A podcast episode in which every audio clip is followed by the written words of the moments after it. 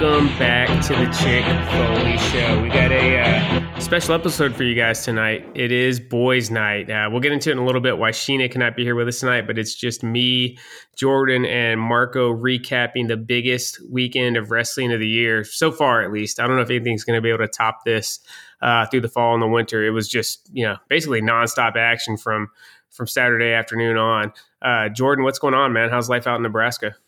Man, things are good. Um, winding down this uh, long weekend. That this is always a end of summer drinking weekend for me. So, um, yeah, man, I'm just uh, I, I need to get back into a routine. Let's just say that because yeah, this is no good for my 38 year old body. I feel you, man. I went Wednesday. You know, I uh, I'm out here in the sticks as we've talked about the last couple of months. So, I my craft beer shop is about 45 minutes away. So I got to make it special anytime I go. So yeah, I went Wednesday and loaded up, and yeah, we've been we've been pounding them back all weekend. So I, I feel you, man. I feel like my liver's pickled right about now. Uh, Marco, what's going on up in the Northeast? Uh, nothing much. Just uh, he said just coming off of this uh crazy weekend of wrestling. It was just like you know all day Saturday. I was like, we went to one of our friends. They had a uh, uh, cookout, so I was there like not on my phone at all. Didn't see anything, um, and kind of stayed away from it. And then you know Saturday night all the way into uh, Sunday night in the wee late hours. I was up till like probably like two or three in the morning on Monday, um, just watching everything. I just couldn't sleep. I was insomnia ridden after all that wrestling. My eyes were like peeled open. did crazy. you uh did you successfully avoid all spoilers for Clash? I did actually. I um nice. I um I put my phone on a uh what do you call it? Airplane mode? Not, not, airplane. It's like that focus mode or whatever that is. I got you. Where you yeah. not getting any notifications. Yeah. It, I was I basically I just seen like fifty notifications, and I'm like, oh, I know what's going on. I'm just I can't I can't touch it. So I tell you what used to be the worst for getting spoilers, man. When I was first getting back into wrestling, was the actual WWE app. Like oh, they're spamming yeah. out notifications for every little thing that happens. I used to I used to like turn off the notifications for like Twitter and everything, man. Um, but it'd always be the WWE app that was spoiling stuff for me when we were out in Hawaii. Um, and sometimes you have shows at at awkward times. Uh, Jordan, I know you were at the Nebraska Cornhuskers game on Saturday. Did you actually heed my advice and stream Clash at the Castle on your phone while the uh, the game was going on? Man, it was a it was a tough sledding at the old Husker game. There was uh, not much time for me to be streaming Clash at the Castle at the Husker game. Let's just say that. Um, in between me wanting to jump on the field and strangle Scott Frost and uh, being about twenty drinks deep at that point, I there there was no stream in a wrestling show at that point. Yeah, they had a little uh, they had a little trouble with North Dakota, right? Was it was it North Dakota or North Dakota State they were playing? Oh, if it was North Dakota State, they would have lost. Uh, it was North Dakota, who's not very mm. good, and yeah, man, it's uh, it, it is not looking like a promising season. I'll just say that. Yeah, North Dakota State, they're like a, uh, a, FCS powerhouse, man. I still remember one of my all-time favorite like live events, 2002. Uh, me and my dad and my little brother, we went to Chattanooga, Tennessee for the finals of. At the time, it was the uh, the Division uh, One AA championship. We saw our hometown school, Western Kentucky Hilltoppers. They beat North Dakota State for the championship. So always got a little soft spot for those guys, man. But uh, but yeah, crazy weekend of wrestling. We're going to get into it. Uh, let's get the plugs out of the way. Make sure you guys are using code Chick Foley to save 10% at Ringside Collectibles. There's a ton of new pre orders up off of the AEW FanFest reveals, and a WWE Elite 96 and the new Survivor Series Elites are both in stock over there. And we want to remind you guys to follow the Pod Foundation. So if you just follow the Pod Foundation on Instagram, that's the easiest way to stay up on it. But make sure you subscribe wherever you find your podcast. In addition to us, the Turnbuckle Tavern, the Extra Cooler Show, and Coming Down the Aisle. Uh, we all offer, you know, our own little spin on covering wrestling. And between the four shows, we really got everything you need to uh, stay up to date on what's going on in the squared circle. So, again, Sheena's out tonight. Uh, so we'll do a quick little uh, little parent corner. I know we got a slightly older audience that listens to this show, so I know a lot of folks can relate to this. But dude, bedtime has been an absolute fucking war zone for us the last. Excuse my language. Also, we'll probably be a little bit more uh, throw a little bit more salt and pepper on the language tonight without Sheena here to uh, to tone us down, right, guys? Oh yeah, yeah, it, it, this is not going to be uh, child friendly. Sheen is usually the moderator on the language and stuff. Yeah, but anyways, it's been a war zone, man. Like I don't know why. For uh, you know, my son has never really been a great sleeper. Uh, my daughter had really been a good sleeper since really birth, but we'd had them both on a good run for about the last six to eight months. And here in the last like two weeks, dude, they it's I don't know if they sat down and had a meeting together and like went over their agenda or what, but it's like they both tag teamed it. And we're like, dude, we're just gonna start refusing to go to bed. So just fighting them every step of the way. And then once they're in bed, they're wanting to get up every 10 minutes. So we're, we're starting a new strategy tomorrow night. You know, we figured why if any parents know anytime you try to put in like a new sleep regime or something, it's it's a huge pain in the ass, and we didn't want to spoil the long weekend with it. So Sheena's laying down with both kids right now, watching Hocus Pocus uh, to to get them to go to sleep. So that's why she is not here. She may pop in for a little cameo towards the end of the show. Uh, have either one of you guys had issues with your kids sleeping uh, at, at any time here in the past? Huh.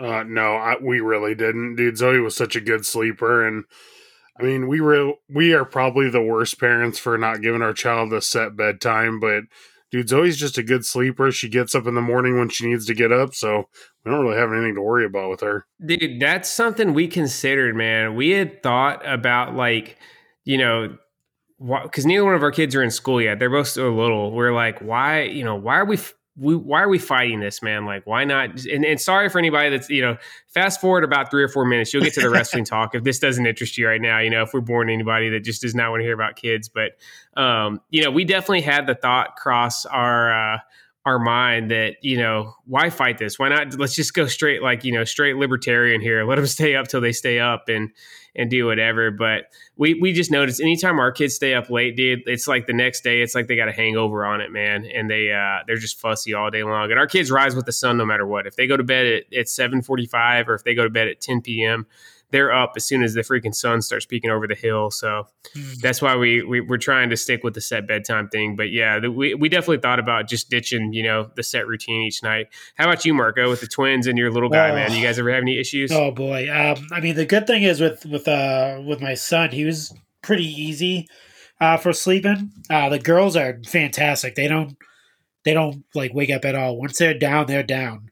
Um, the boy's still like that though. He's uh takes forever to fall asleep.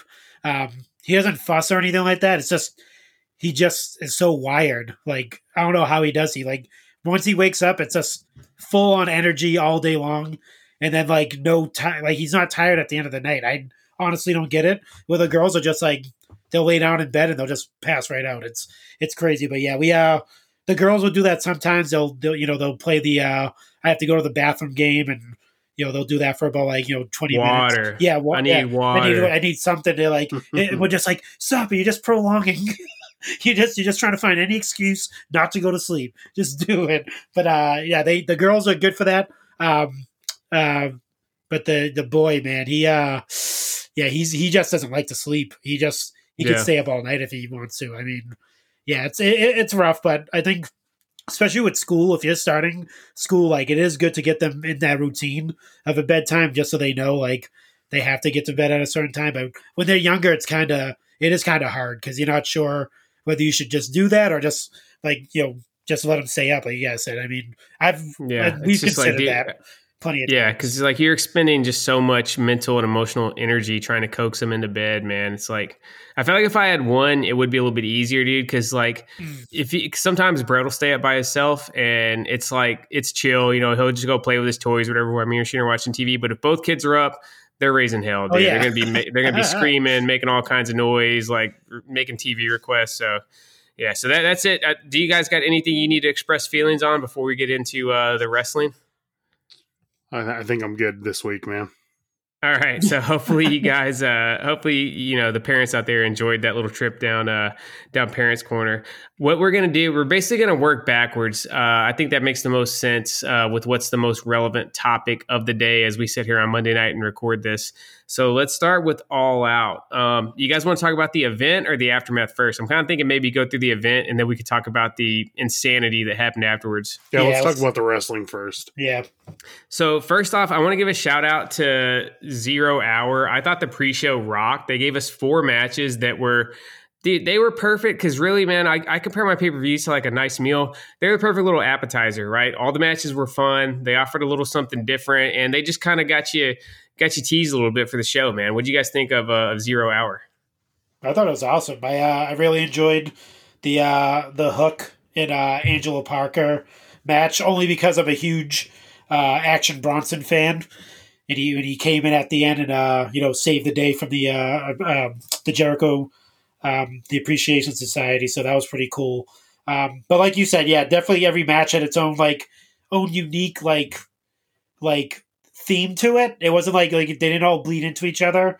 Um, so I thought that was that was pretty cool how they kind of differentiate differentiated essentially. But um, yeah, uh, the only thing I could really think of was when uh, Ruby Soho like that that gif. I'm not sure if you guys seen it all day. I've pretty much seen it all day where they did that move and she like pretty much like landed on her neck. Um, yeah, and then she turned around, and got her nose broke. Yeah, like thirty seconds She's after. Like Rough night for Ruby, man. Yeah, yeah, dude. I, I, me and Seth were texting during this, but um, I, I loved Zero Hour. I thought it was mm-hmm. awesome. Um, getting a title match on Zero Hour. I don't know, man. I, I know some people have mixed feelings on this and they feel like it's burying that title. No. I don't feel that way because anybody can watch it. Like, yeah, I mean, you want more eyes on the product. Like, Exactly. I, I, get it. Like, there's probably not very many people that were on the fence of whether or not they were going to order it, right? Like, you pretty much knew if you were going to order it, but I still think a lot of pro- people probably watched Zero Hour and didn't order the pay per view. So it's it's good to get a title on there. And dude, Ishii and Eddie Kingston was awesome. Oh, I, yeah, I love yeah. that match. That that match okay. literally and figuratively slapped. Yeah, yeah, dude, they just beat they beat the hell out of each other for 15 minutes, and yeah, man, it was a uh, yeah, Zero Hour is a major thumbs up from the Chick Foley show. Hook has uh I know he started off as a meme, dude. He is growing more and more like up my like rankings of favorite yeah. wrestlers, dude. One, I I love the kid, man. I think he's got star potential. I think he still needs to bulk up a little bit to be believable on like you know the main event or even like upper mid card scene. But I think he's got a ton of uh, of potential. He's got the presence, right? That's one of the hardest things to teach, and he's just got that presence when he's in there. He looks dangerous, and he's my son's favorite wrestler, man. My uh, my my wife's uh, dad, my you know my father in law Jerry, he came and stayed with us a couple weeks ago, and he's an old school wrestling fan, like kind of like your dad Marco, like old school yeah. mid South, like that freaking just Southern wrestling. And we were watching AEW one night while he was hearing Hook came out, and he was like, "Who is that guy?" He's like, "They could have grabbed somebody out of the crowd that's bigger than him, you know, just can't get over how small the guy is." Yeah. And Brett immediately, I didn't even know that Hook was like on Brett's radar. He snaps up like, "No, Hook is tough. Hook can wrestle good." And, you know, he went in there and kicked whoever was his ass. So yeah, I'm loving Hook, man. He's he's my son's favorite AEW wrestler.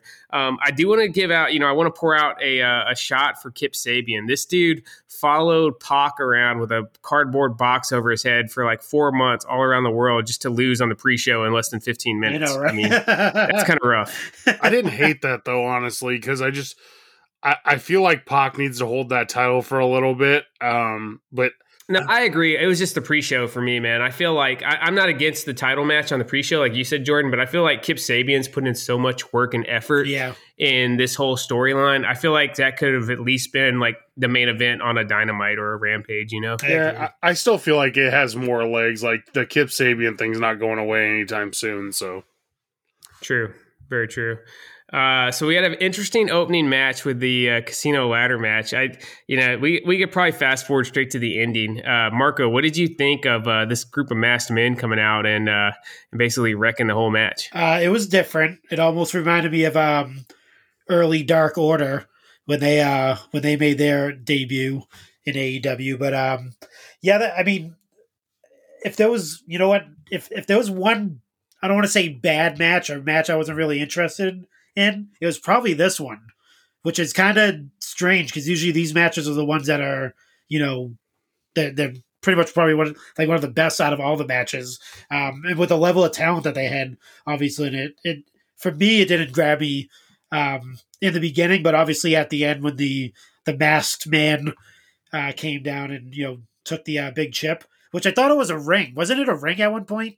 At first, it was the brass Yeah. ring. Yeah, it used to be the brass ring, and then they switched it to the big poker chip. Yeah. So I mean, other Because I think everybody everybody was comparing the ring to either Sonic the Hedgehog ring or one of the little hemorrhoid cushions that you can get if you're having Oh. problems downstairs. see, I thought it was a thing for uh, Vince McMahon when he was like, "Get "Yeah, grab that brass." Yeah, yeah, that, that's what they were going for. It was a little in joke on Vince McMahon, but the uh, the visual just didn't really translate. I don't, I don't think it was worth it for the the small percentage of the audience that even got the little joke. Yeah, but other than that, I, I enjoy. I like the. Uh, I like the end. I like that. Uh, kind of set the tone for the rest of the the rest of the pay per view in my eyes. Anyway, when uh when that masked assailant, we won't reveal who who yet because that's a case spoiler alert.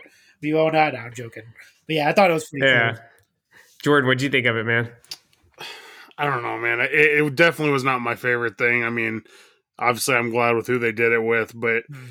uh, there's one thing I want to talk about about this match. Like, there was a moment where Andrade and Roosh are literally standing in the ring by themselves, and Andrade could have just climbed the ladder and pulled down the chip, and instead they pulled wrestlers into the ring.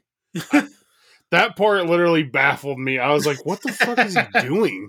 Like he could literally like Roosh is standing there like waiting for him to climb up to the top and grab the chip, and instead they're like, "Ah, never mind. We we don't want it anyway. This I, match is." if, I, if I could go, uh, if I could go Steven Regal on you, man, or, or Lord William Regal, dude, I, I think they, uh, I think that they knew, you know, ladder match logic. If you start climbing the ladder, at least two wrestlers are going to instantly recover Yeah, like true. that, you know, and they're going to be on your ass. So they were like, you know what, we gotta, we gotta dish out some more punishment before we, uh, we try to go and get this, uh, get this chip. All right, kayfabe only. I can respect it. if I had a critique, man, one I, I I think the reason why, like you know, Marco, you said this match seemed like it was missing a little bit of juice at the start. yeah, I don't think any of the guys outside of the Joker seem like a real threat to win this match and then go win the championship. You know what I mean? No. Like you think about it in the past, like Adam Page won this match before he got his title shot yep. at Kenny Omega. So this is something we've seen to really propel folks before, and uh, it definitely didn't seem like that. And then the Joker, obviously, we all know was MJF. If I could have, it, it was a cool angle, right? Cool visual. I like the uh, the use of the Rolling Stone song to kind of allude to some of the stuff that MJF has said in his promos in the past. Yep. Um, but they it was so obvious it was MJF, man. He needed to disguise his walk a little bit, you know, Yeah. and he could have had somebody else under the mask go grab the chip and then just reveal it later on. But it was uh, to me, it was obvious it was MJF. I mean, did you guys have any question at all that it was anybody else underneath there? No, no, it definitely was. Yeah, even when he, even his entrance into the ring where he does that like wipes his foot thing, Yeah, did that that. was a dead giveaway. um, he, the he- little bop with his walk. Yeah, he He- just he should he should have just walked out there with no manner. You know, like when Ric Flair was the Black Scorpion, dude. He didn't he wasn't strutting around like Ric Flair before he got revealed. I know that angle didn't age well, but one good thing about it was like it wasn't obvious that it was Ric Flair until you know the Yeah. night of.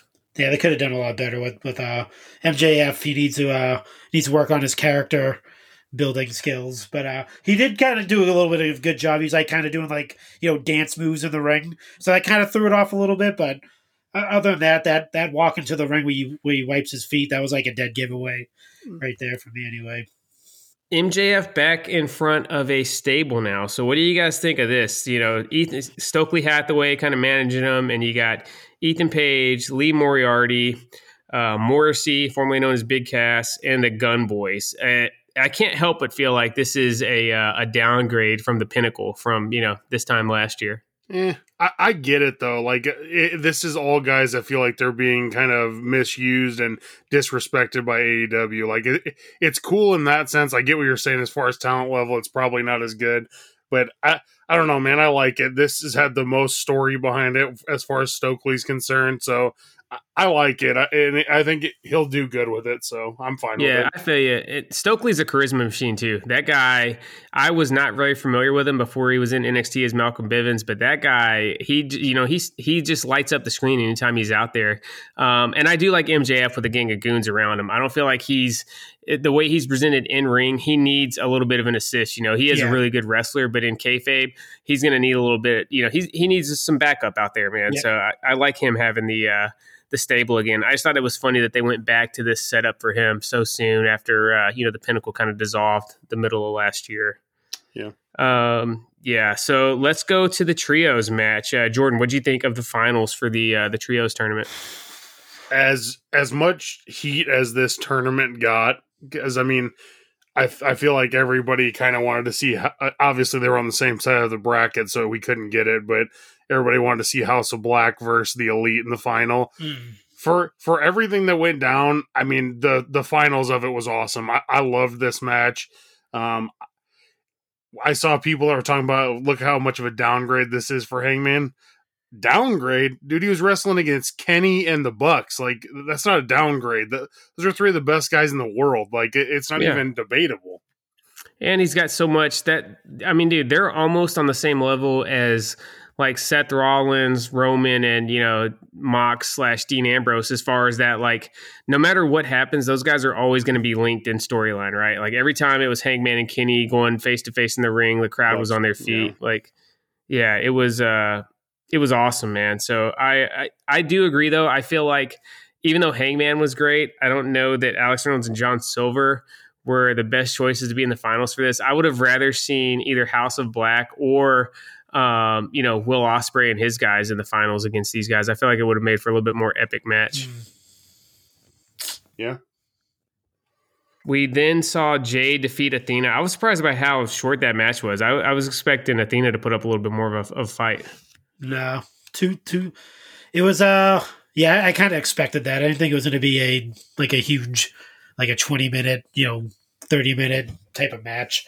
Um, I- I feel like they're not trying to overexpose Jade either. They don't Yeah. want people to be like, "Oh, True. she's not that good in the ring." Because, I mean, let's be honest, she is definitely going to be a star, but she's still pretty green as far as like going for twenty five minutes or anything like that. So, Yeah. I, I think keeping her matches short at the beginning, a la Goldberg, is a, a good idea. I mean, we, we don't need to see her in a twenty five minute classic or anything like that, right? yeah, now. I agree. Yeah, she's had 37 matches, so yeah, she's still just starting out. Uh, fast forward a little bit. How about that tag team match between the acclaimed and Swerve in Our Glory? I had zero hype for this match whatsoever, but that one damn near stole the show. Yeah, I agree totally.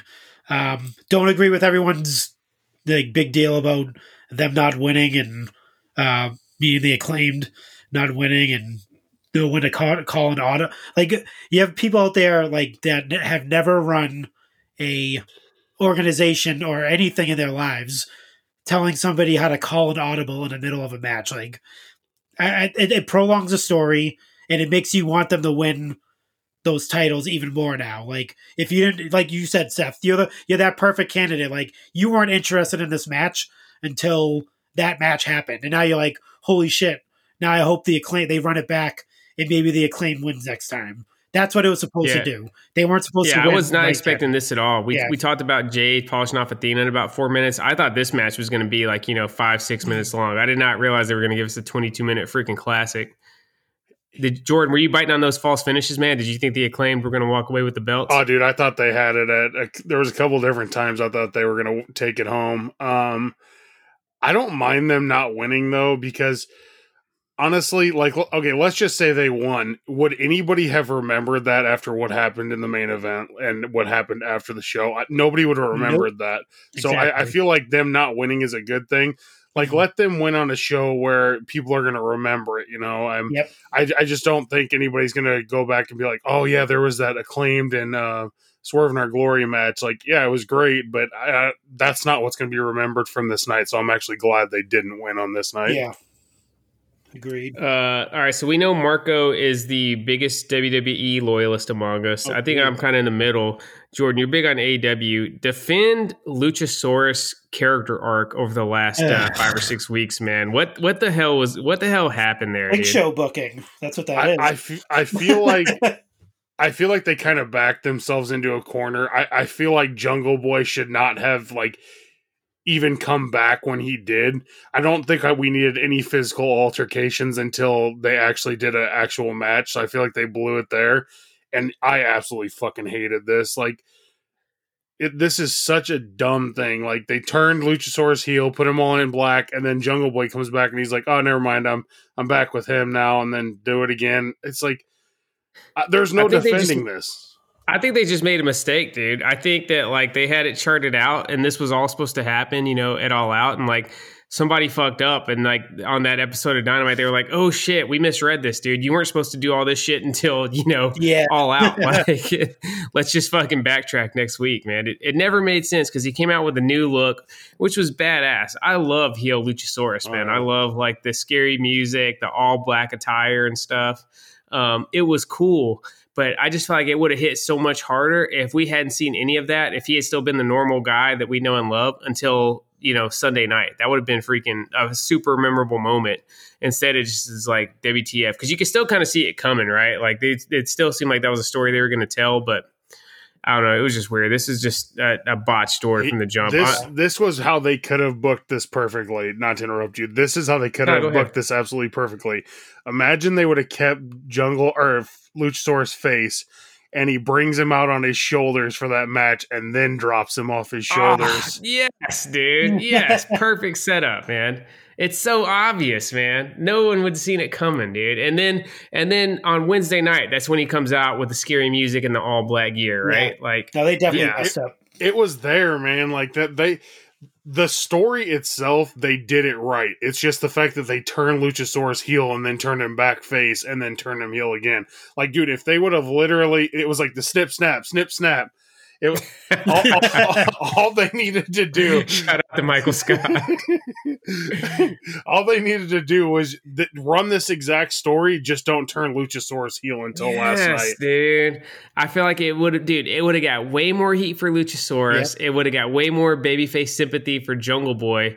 But now everybody just looks dumb because it's like Luchasaurus. Why are you fucking like again going snip, snap, I- snip, snap? I- and Jungle Boy, it's like, dude, why the fuck did you trust this guy? He's still in all black. Did you ever like? Why would you not be like, hey, bro, like, are you gonna go back to the you know the green gear and like the you know the new music and stuff, dude? Like, you still seem a little emo over here, man. Yeah, I mean, I, I'm going to fast forward a little bit, but judging from what uh, Tony Khan said at the scrum, um, I feel like that was like a like a reaction to what happened on Clash at the Castle, which will which we'll get to that later on. But I feel like that's what they're trying to go for that that turn on somebody's shock value type of thing. But they already did it, so it, it, it kind of like they kind of play themselves on that one.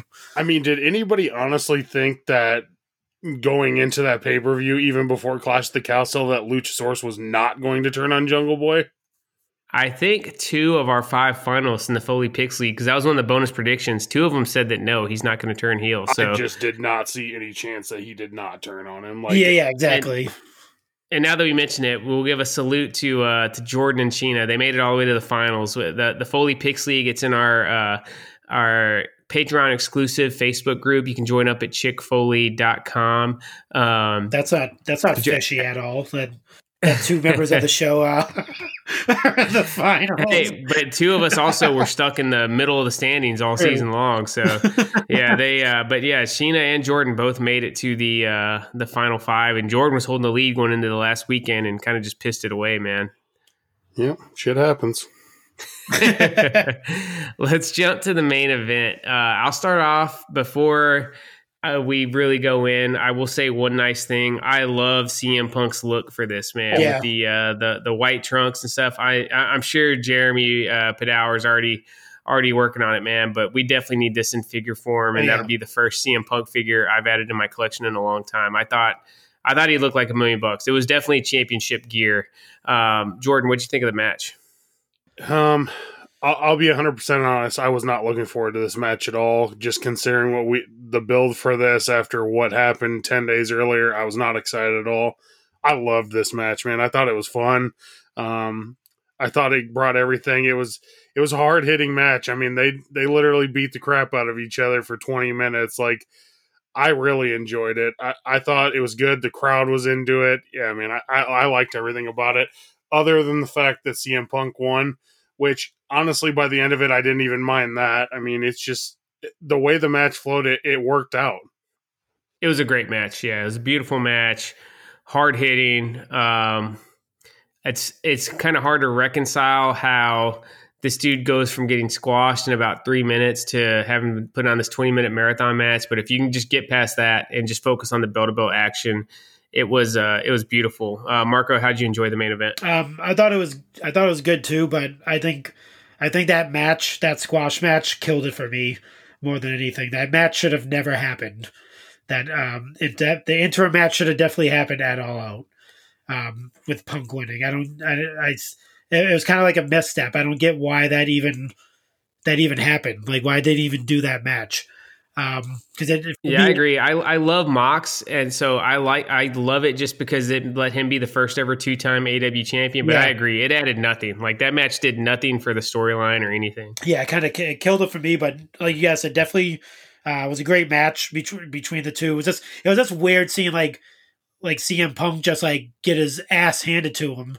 Um, just a few days or a few like a week ago, and then you know now he's like Superman kicking the shit out of Jon Mox. It was just it was just weird, but you know, I I feel like that the Mox winning that that match ten days earlier was just to solidify like the summer that he had. Like he was the champ, champ. Like that was I, like his reward. I feel like that was the coronation of his summer of the summer of Mox is what we're gonna call it. Yeah. Um, I I, I don't know, man. I looking back on it, yeah, it was stupid that they did a straight up squash match and then ran it back ten days later but I don't know, man. I, I feel like that was that was Mox's reward was they let him be. I mean, that was the focus of that show was him yeah, him winning that title. champ now. Yeah, yeah. so I, I, didn't looking back on it now. I don't I don't hate it as much as I did going into this, but I mean, still, it, it's up for argument. Nah, and it's cool because like so sometimes when you have those like flash finishes like that, it just reminds you that hey, anything can happen anytime. I think my issue is that they ran like the injury angle. You know what I mean? With CM Punk hitting that kick and then acting like he, you know, they made it appear to us watching at home like he broke his foot again, right? Yeah, yeah. Exactly. I think it would have been better if they did something akin to like Goldberg and Brock Lesnar at Survivor Series 2016, where Mox just gets lucky and somehow hits the Death Rider in the first couple minutes. You know what I mean? Hits hits the Death Rider out of nowhere somehow, and then immediately gets him up and hits another one. And then you just call it like a fluke, right? Because yeah, yeah. that happens. That happens in UFC. That happens in boxing, where somebody just catches one. I think that would have been a little bit better story and flowed a little bit more into this match, but either way, it was great. Um, and then we had the uh, the post match angle. You know, lights go out. We hear the voicemail from Tony Khan to MJF, and then uh, MJF comes out and reveals himself. Man, I know we were speculating all night. We were thinking that they were gonna kind of do some some wrestling, uh, you know, the, some fuzzy math on the rules and, and let MJF cash in. Man, I, I honestly thought MJF was going to end up walking out with the belt. You know, either by making the match a triple threat or uh, or just coming out in the main event after the main event and saying he wants a shot. Mm. Uh, Marco, what'd you think of uh, all the shenanigans after the uh, after CM Punk got the belt back? Yeah, that was uh, it was it was interesting. I thought I thought there was a lot more to the to the show, like you said. I thought something was gonna happen, but when he came out with like still his that Gary had on earlier in the night, um, I was thinking if he didn't take that whole time of the show to like actually change it to his gear and stuff like that, and you know maybe come out and do that cash in if you want to use those for that phrase, um, then it wasn't to happen. But um, that crowd went freaking absolutely bonkers when he appeared. So um, just foreshadowing. That's probably one of the other things that uh, pissed Mister uh, CM Punk off, but we'll get to that shortly. Um, but other than that, um, yeah, I'm, I'm, I'm, interested to see where this this storyline goes. Um, you know, they've they've already had their uh, their storyline earlier this year and stuff like that. So now that now a belt's involved, so we'll see what happens with that. I wouldn't mind getting a uh, MJF figure with the devil mask also, because that was a pretty wicked look for him. Be cool. Jordan, uh, what do you think, man? Do you think they were going to find some way to uh, put that belt on MJF on Sunday night? So I, I thought about this a little bit today. Yeah, I 100% thought MJF was getting the belt last night. They they gave Punk his moment in front of his hometown fans. Um, so I, I guess that's what they were going for. And we probably should have all saw that coming that they weren't going to take that moment away from him, even though they kind of did with having MJF come out. Dude, like literally you could have told me I 100% know this is happening. I traveled to the future. They were doing MJF chants in Chicago when CM Punk was in the ring, and I would have still told you you're full of shit. I thought that moment was, I don't know, man. That's that's probably the biggest pop they've got since CM Punk came back. It was uh, surreal, dude. CM Punk's in the center of the ring holding up the AEW championship and the crowd is chanting MJF, yeah. MJF. And l- let's all like think back 3 months ago there was a lot of people that were convinced that MJF was not coming back. So the fact that they did it in Chicago right after Punk wins the title back is uh man, that, they finally did some storytelling. So I yeah. really enjoyed it and I thought it was cool. Yeah, I'm really excited to see where this goes over the next couple months. Um, yeah, good pay per view though. I wouldn't put it up there, and I, I, don't think it's one of their best. It's still solid though. The thing about AEW, they've never had a bad pay per view. They load these shows down, probably a little bit too many matches, but if it's only four shows a year, I say just do it, dude. You never want. I mean, these shows aren't cheap. It's fifty bucks a pop to watch these, and I don't think you ever want the viewers to uh to walk away from a show feeling like they didn't get their money's worth. I'd probably go a B, maybe a B plus for a letter grade on this one. How about you, Marco? Um, yeah, I'll go with B. I'll go. I'll go with a B on for uh, like a strong B. That's kind of yeah, what I'm thinking, dude. I'm B. thinking like a really strong B or like a weak B plus. How about you, Jordan? What grade would you give this show? I'm gonna go B plus just because of majorly because of the ending. Um, I, I just thought MJF getting that pop was. I mean, that was the like when they used to say this is a moment. Like that was that's this is a moment. That's definitely something that's gonna stick with you for a while. That that happened. Um, yeah, I, it was a cool. Uh, I, am a big fan of like they set the hook in that first match, and then they give the payoff the end of the night. You know what I mean? We yeah. had like one storyline throughout the night. Yeah, I was I was completely good with it. It was fun, like you said, fun show. You always know you're getting your money's worth when you order an AEW show, so I was good with it.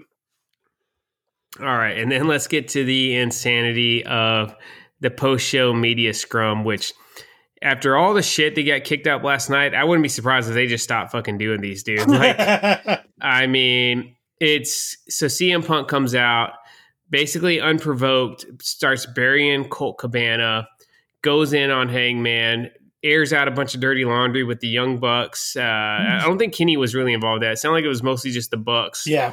And Tony Khan sitting there right beside him. Tony Khan, he looked like he was you know, through gritted teeth, he kind of just sat there and listened to it. But he definitely never piped up to try to do any damage control. He kind of just let CM Punk do his thing. We know. Uh, I mean, I'll say it straight up, dude. Dude's a mark for CM Punk, right? Yeah. It feels like mm-hmm. C- it feels like Vince and Shawn in '97 is the same as CM Punk and Tony Khan in uh, 2022. Uh, but it's completely overshadowed anything that happened on the show today. Like that's all the IWC is talking about. You know, is it a work? Is it a shoot? What does this mean for AEW going forward? Um, Jordan, man, just kind of what what what's your take on this whole situation? I don't, I don't know, man. It doesn't do anything for the people that are, were already thinking CM Punk was a complete asshole. That's definitely not helping his case. Um, Facts. Like like you said, I don't I don't know where this came from because I, I understand why he brought up the hangman situation just because that was so fresh and that was only what two weeks ago. I, I understood why he brought that up. I do not understand why he brought up the Colt Cabana situation. I didn't. I thought that was completely unprofessional that he did that. And then I don't know, man. At some point, I, I get what you're saying. Tony Khan is a complete CM Punk mark, but at some point, don't you have to like stand up for? I mean, Jesus, dude, if it wasn't for Kenny Omega, the Bucks, and Cody, this company does not exist. Like, hundred percent, dude. You you have to stick up for those guys because I'm sorry, man. If you lose those guys, you've lost the entire foundation of that company, and that company's not going to survive without those three guys. It's just yeah. I mean, dude, those guys are executive vice presidents, dude. You know, Triple H is licking his chops to get his mitts on the Bucks and Kenny Omega. you you can't tell me they haven't been paying attention oh, to yeah. the treatment Cody's gotten since he went over. If they go over, Adam Cole is going to be right behind him, right? Adam Cole is best friends with those guys, like yeah, dude, freaking Hangman, Cody, Kenny, the Bucks, Jericho. To me, that's the heart and soul of AEW. And then sprinkle some Mox in there, right? Because Mox was the big reveal at the first pay per view. Um, yep. Yeah, I'm with you, dude. Like that, and and because Jordan, the fact that, like you said, he didn't see anything. That's what makes me think like maybe this is just a deep work, man. I don't know. What what, what do you think, Marco? Where are you at on the work shoot aspect of this right now? Are we, are we didn't say anything about about who about uh the unprovoked. So the the Colt Cabana stuff isn't unprovoked at all. That's that's been a thing that's been brewing for like the past like month. Um, but when has Colt Cabana said anything publicly about no, CM Punk? No, no, no. So if you guys follow, um, like what's been like the behind the scenes stuff. So apparently, Hangman when he made that comment to CM Punk that was in reference to how Colt Cabana has been treated since CM Punk started with AEW. So he went yeah, from he's been moved over to Ring of Honor. he went from yeah he went from being on screen with the Dark Order to not being on screen anymore. So a lot of that stuff people believe, um, people in the back uh, believe that CM Punk had something to do with Colt Cabana being you know not utilized at all, basically because of their you know previous dealings that happened over like ten years ago. Right. In reference to what CM Punk said, I'm sick and tired of talking to talking about this thing that happened ten years ago. I haven't talked to this guy in ten years. I don't know that. So that was his frustration. Yeah, but, but my thing is, Colt Cabana has said nothing publicly. CM Punk's airing out dirty laundry about that. You know, it's talking about how his mom, him and Oh, his yeah, mom yeah, share a bank to do that. account. Yeah, yeah. Which that could be logical. Dude, my dad's on my bank account, man. That's just because whenever I set it up at 18, my dad was like the one, you know, my dad helped me set up my first bank account. And I've just never changed it, man. Like he went in on that and was talking about how they subpoenaed Colt Cabana's mom. Yeah, like he thought that was going to make him look good. And then Colt Cabana said, "Hey, can we drop this afterwards?" Like I don't know, I don't know what reason there was for airing that out other than you're just the biggest No, fucking he- asshole in the world. Yeah, so my my thing is I think there's a you know, just from those tidbits with the you know, the behind the scenes stuff, I think there's a lot more that goes into this, which leads me to believe that this is not a work. It's definitely a shoot. He's definitely shooting. I don't I don't see what he's if you followed CM Punk's career, you should be not surprised that he is an asshole. That's a s- straight up what he is. It's not an excuse for who he is. It's just who he is. And from what I from what I gather with him, if he likes you, um, then he's like you're good with him. Like that's you know you're his friend, and and that's it. But if you like cross him in any way, um, I think that's when he like unloads on people. That's what I mean. From following him from his whole career, that's what, that's what I've seen is basically anyone that gets in his way, um, he's just gonna bury the shit out of you and make himself look good. That's that's pretty much. I don't I don't get why people are so surprised at what he said. Um, Yeah, it's just it's just shitty is that shitty, that's who this guy is, and he's being put up as the top guy in AEW. Like Phil, either Jordan, Marco, chime in if I'm wrong. I've never heard of anybody else besides CM Punk having beef with Colt Cabana. Everything I've seen, Right. Colt Cabana is a super fun-loving, nice guy. People love him. I've never seen anybody having beef with Hangman Page. Everything we see in the public eye, Hangman seems like one of the most genuine, like nice guys out there. And I haven't really seen anybody say they have beef with the Bucks, dude. Like some people complain about how the way they wrestle, but Yeah. Matt and Nick both seem super nice. I know, I know Matt and Nick have both messaged with Sheena a bunch on IG and stuff, like thanking her for promoting their stuff and everything. Um, yeah, dude. I to me, like CM Punk's had issues with everybody he's ever worked with, man. It's like that old saying, like if you run into an asshole in the morning, then you ran into an asshole. If you run into assholes all day, then you're the asshole. Yeah, you he- know what I mean? And to me, CM Punk is just an asshole. That is just the word I would use to describe him. he see he also seems like one of those dudes if like because he he mentioned this a lot about like not taking advice. Like did uh, if you guys if you guys watch it, he talked about like Yeah. how the younger wrestlers don't take advice from the older, which they which you should like. You don't for me, you don't walk into a company and, and think you know everything. Like you start a new job, you're not you don't know everything. You gotta you gotta you know learn from everybody. You gotta you gotta and then obviously you'll take what you learn from those people and you create your own lane or whatever. So I get I get what he's saying with that, but to you know just like flat out just just berate people because they don't do that is like unless they're doing it a lot uh, unless they're like doing it in front of people and you know they're making you know the legends that are working there look like pieces of shit. Like if Arn Anderson walks up to one of the young bucks and says hey uh, I was watching a match. Maybe you should do this. And they're like fucking get out of here old man. I don't want to listen to you. If they're doing that then yeah it's I, I think it's warranted. But if it's just like you know CM Punk trying to give advice and they're like fuck you. I hate you CM Punk. And he takes it personal that's that's on him for me personally.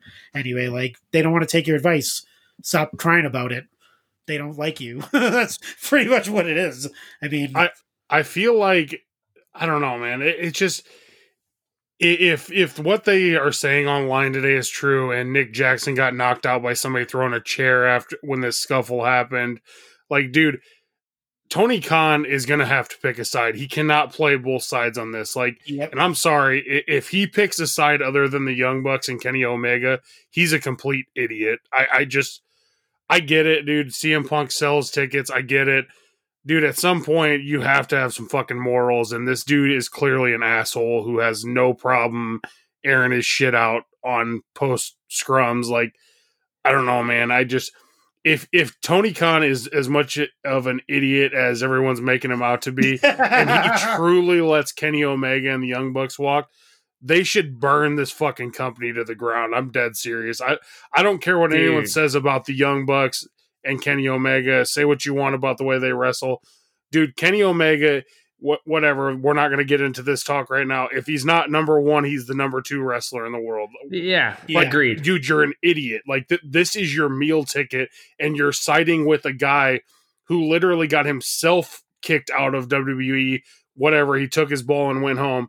10 years ago and now he's doing the same shit again now. Like dude at some point somebody's yeah. got to say something and be like hey dude this is not okay. This is not your company. It's my company yeah, dude, short, bro, you gave me goosebumps with that take, dude. Yeah, I agree 100, percent man. The other thing, dude, Kenny and the and the Bucks were worldwide superstars when they came in. They didn't win the belts when they first showed up. They oh. were putting people over left and right, man. Kenny put Hangman over. Kenny made Hangman, you know, a main eventer.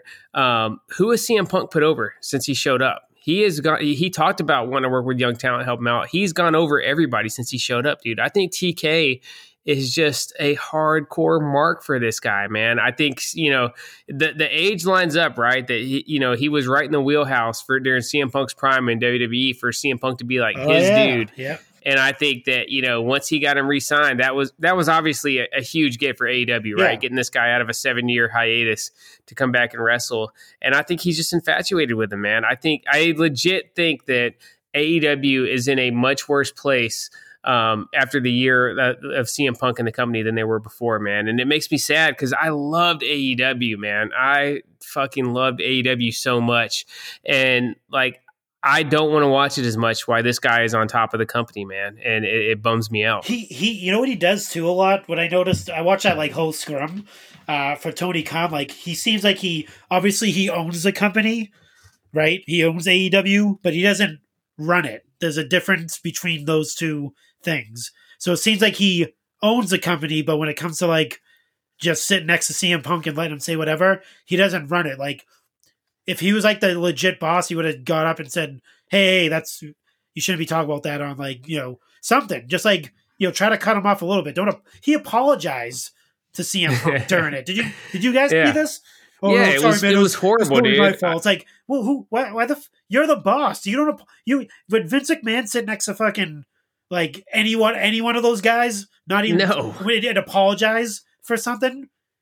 He'd be like, I saw somebody on Twitter. They said that uh, they said CM Punk is Hollywood Hulk Hogan and Tony Khan is Eric Bischoff, and I was like, dude, fucking nailed it, man. Because right now AEW reminds me so much of like 1999 WCW, with just you know the inmates are running the asylum, the backs, you know, there's all kinds of like work shoot stuff that they try to do, and it just creates confusion, right? That's the thing. I you know I'm still not convinced either way. If this is if it's a shoot then it's just unprofessional and ugly, right? If it's a work, it's just confusing because it doesn't make sense with anything else we've seen on screen, exactly. right? Like there's been no eh, on screen in kayfabe. There's been absolutely no interaction or mention of CM Punk and Colt Cabana. So why would you even make that part of the storyline now? And like, dude, he why he didn't even mention MJF, right? MJF exactly. made this super dramatic, epic return like he should have been talking about MJF at, at the end of the at, show. I don't think MJF got mentioned in the whole freaking scrum. No, he didn't. That's why I think it's a shoot and it's not a work. Because if it was a work, he would have thrown in MJF at some point. He did. Well, he did. Uh, uh, they did talk about like you know the future, you know, yeah. world title match between the two, and uh, he goes, and uh, Tony Khan's like, yeah, that's gonna happen. And then CM Punk said something like, "Oh, because he likes he likes me to work with pricks, that's why." And then and then fucking Tony Khan's face like fucking he just like did this like close his eyes or did the swallow like like fuck like he was just like he literally he wanted to say something but like you said he's kind of such a mark for the dude and kind of yeah. has no balls essentially if you want to put it that way i mean like i mean i have no i've never ran a business in my life uh, but him him just he he just succumbs to like anything like uh, when when swerve and lee were out there doing their part and they were talking about like you know they someone legit asked a question. Hey, uh, did you see uh, people on Twitter saying that you guys should have called it, called an audible um, and had the acclaimed win. So they actually brought that up, you know, as they're talking about this win. And then and then Tony Khan goes, "Yeah, I think at um, I think at Grand Slam, I think we're gonna run it back. Maybe that that's a good idea, right, guys?" And they both look at him like, "What the fuck are you talking about?" That's we didn't agree to this. Like, why, why, why are you just like we just let this match simmer? Let this like people yeah. call this the greatest match. Like, let them bask in. Yeah, let them bask in the glory. Not to you know, no pun, but like. And the thing is, like, dude, you know, Swerve and Keith Lee, they got to keep the belts. The acclaim didn't come out of the night any worse off for losing, dude. Exactly. The acclaim leveled up on Sunday night. Exactly. And people and, But going back to going back to Punk, dude, I'll say this, man, if Colt Cabana is not swinging on this motherfucker on sight, he is a better man that's, than me, dude. That's like, beef. Man. I mean, we've we've seen CM Punk fight for real, dude. Like, it ain't nothing to be intimidated by, dude. If I'm if I'm boom boom Colt Cabana, I, that dude, Colt, CM Punk just hit my terminate on sight list, man. Like, which speaking of which, supposedly there was a skirmish between the Bucks and CM Punk afterwards. Uh, Jordan, what do you make of all that, man? Yeah, I mentioned it that Nick Jackson apparently got hit with a chair and got knocked out. So I don't know, man. I again. Tony Khan better pick a fucking side because I'm telling you right now, Young Bucks leave and Kenny Omega leaves. That company's doomed. I, I don't care what anyone says. That company is doomed. Losing Cody is already bad enough. Say what you want about him. They cannot lose Young Bucks and Kenny Omega, or else that company's doomed. Did you? Yeah. Cody looks like a fucking genius for walking out when he did at this point, man. He goes. I just uh, feel, um, I feel like this has been going on a really long time, and I feel like that's why Cody left. Yeah. I, I feel like he could see it happening because it's pretty clear that Tony Khan has no idea what he's doing half the time, maybe 90% of the time. He's dude, I think he's a dude. It seems like in I don't know if he's got anything like, you know, he's on the spectrum or whatever, like Tom said on a turnbuckle debate one time. But like there's clear he's clearly not normal, right? He doesn't just his mannerisms and the way he acts, he doesn't seem like a normal dude. Like how we do, man. I mean, I really, it really does feel like this is a super rich kid, right? It's a fucking billionaire's kid, which is awesome, dude. Like, yeah, obviously we all wish we could be in that position. And it seems like he's running a fig fed, dude, right? Like he's like, oh, I got my new action figure, dude. Let me book this guy. I want him to win the belt, you know? And like, it's like how we imagine we would run. It, it really does seem like a fan is running it. You know what I mean? But there's real life people and personalities and real life shit that goes into it behind the scenes. Oh um, Yeah, I know. I know Chad on Turnbuckle Tavern. You know, we got we got a Pod Foundation group chat we have going where we're getting some pretty heated discussions.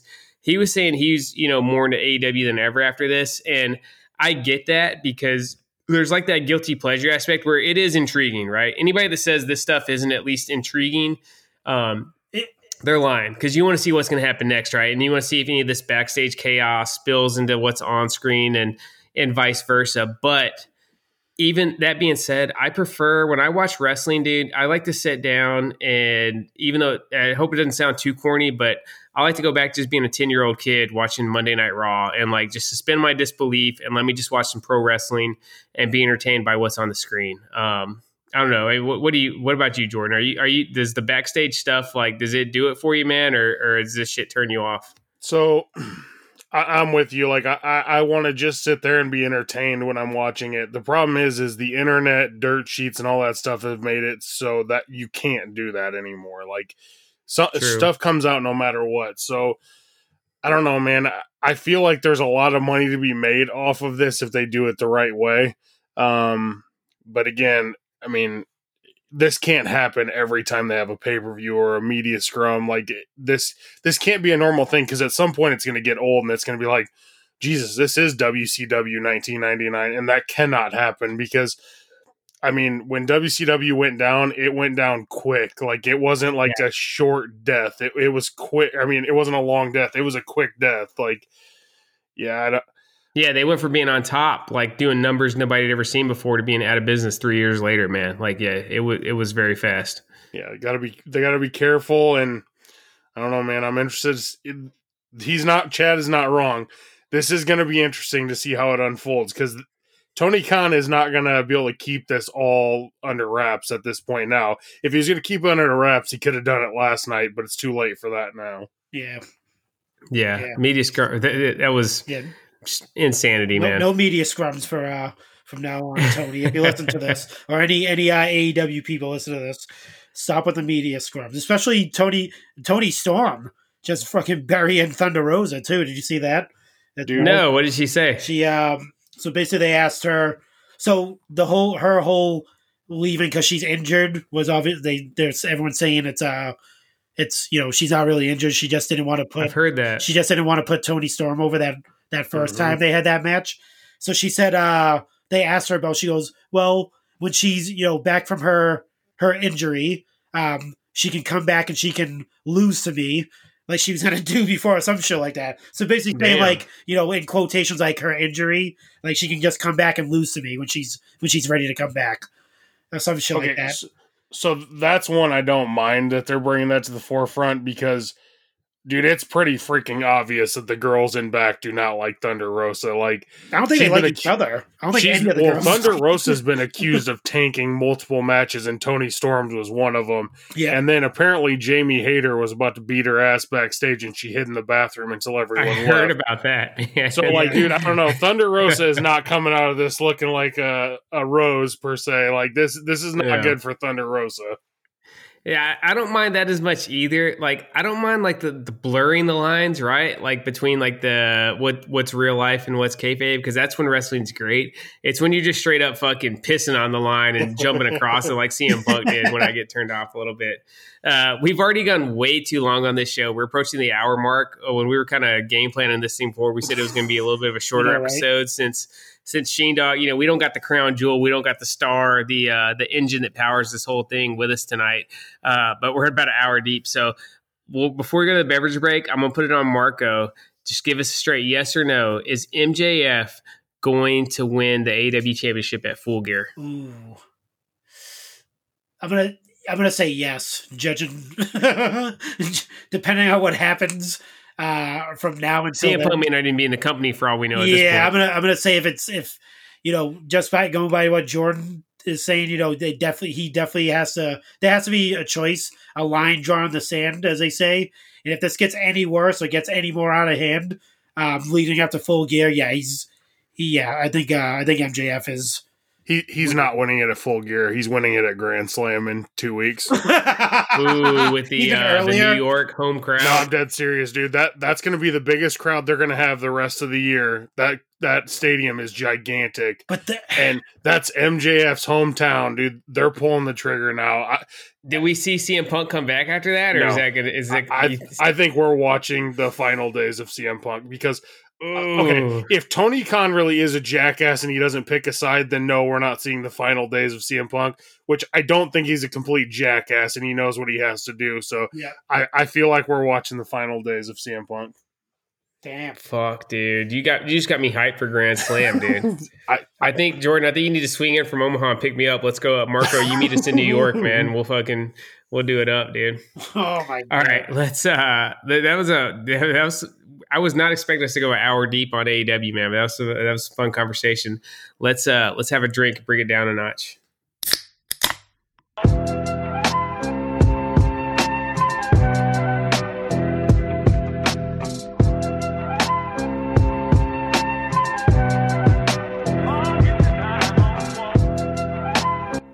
All right, it's time for the weekly beverage break where we tell you guys what we are sipping on while we podcast. Uh, Marco, you can get started, man. What are you drinking? I am sipping on a uh, Broken Skull IPA, an old an old favorite of the uh, the Chick Foley show. haven't uh haven't seen these around in a while, so decided to stop in um, in one of the local liquor stores to see if there was any hanging around, and lo and behold, it was there. So glad I got it. Yeah, I have no. That, that's basically the official craft beer, the Chick Foley show. Yeah. Um, I think Miller Lite's kind of our, our official basic beer. Um, yeah, I, am with you, dude. There's nowhere local for me to get it, so I'm probably gonna get on Craft Shack here in a little bit and just order like, you know, like three or four cases of it, man, to uh, to get stocked up for a while to to help cover on that expensive shipping. Uh, Jordan, what are you drinking, man? Jordan is gonna disappoint this week. So, uh, man, I have drank from Friday night until today at about six o'clock. I had a fancy draft today.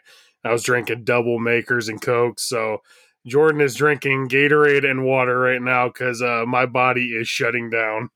Wow, man! I have never known you. I, have been friends with this guy for eleven years. I've never known him to uh to turn down a drink. So that had to just be a hellified weekend of drinking. I mean, dude, I went to the Husker game. That was about a twelve hour drinking session on Saturday. Yesterday, I drank from basically ten o'clock in the morning till two o'clock in the morning. And then today, I drank double makers and cokes all day. So my body is hurting badly. I'm like sweating just sitting here.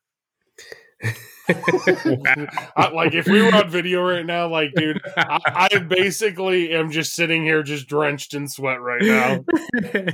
Do you get you got the tarp off, dude? Or you still got your oh, shirt on? There's no tarp on, brother. Like I barely got shorts on right now.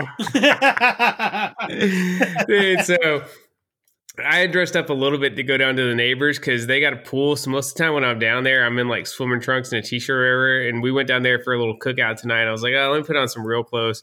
I came back and I was getting changed into you know some comfy cozies to podcast, and I briefly considered going just in the boxer briefs, dude. But I did throw some shorts on, man. So I'm, I'm rocking the Ace Ventura chalkline shorts. But yeah, I'm shirtless too, dude. So we got some there's some definite man meat in the uh, in the air for this podcast, dude. We're just we're getting the fucking testosterone flowing, man. I'm sure the listeners they, the testosterone is coming through the fucking earphones right now with uh, with just me and Jordan and Marco here.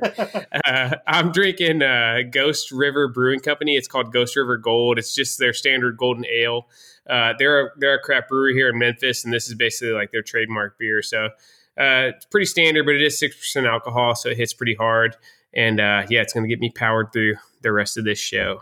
Uh, NXT Worlds Collide. So this is the end of NXT UK. Um, I I feel guilty, man, that NXT UK is going away because I loved what I watched. Like the few NXT UK takeovers were always awesome to me. Yeah. And the times that I would remember to watch like the weekly show, it was it was great. It was like just right exactly in my niche of like wrestling that I liked. Um, but I, I, you know, even that being said, I forgot to watch it most weeks.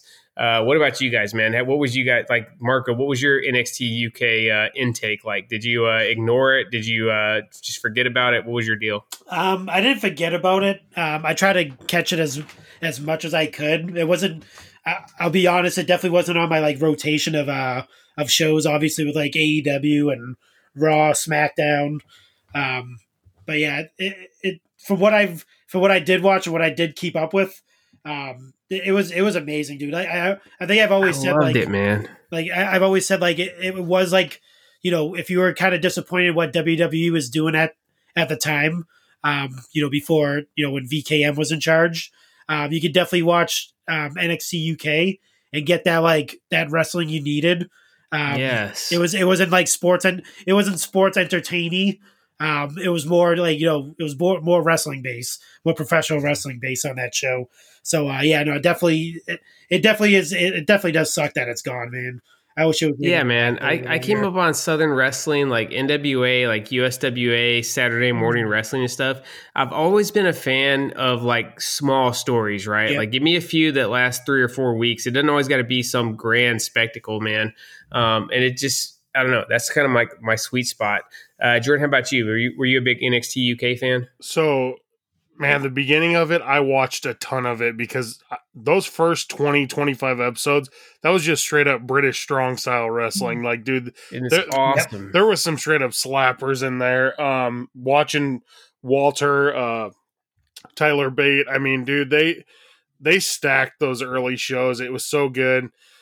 Covid did this show no favors at all man. It yeah. just because i mean they just stopped doing them like they, they weren't doing anything. So I don't know. It, it, sucks that it's over, and I wish I would have spent more time like actually watching it, other than those first 20, 25 episodes. Because you guys are right, man. There was there was a lot of good wrestling there, and anytime those guys would come over to NXT USA, I mean, it was uh they always impressed. I mean, it, it sucks that it's gone, but I, I get what they're doing. So I feel like it's uh that'd be like a nice little thing to binge watch, right? Like if you uh you know, five or 10 years from now, if you want to go back, just start in, you know, start in 2018 or I can't remember if it was 18 or 19 when the weekly show started and just basically binge watch the entire NXT UK history because it was really cool. I don't know what this NXT Europe is going to end up being, if it even ends up being a thing, but it's got its work cut out for it to live up to, uh, to UK.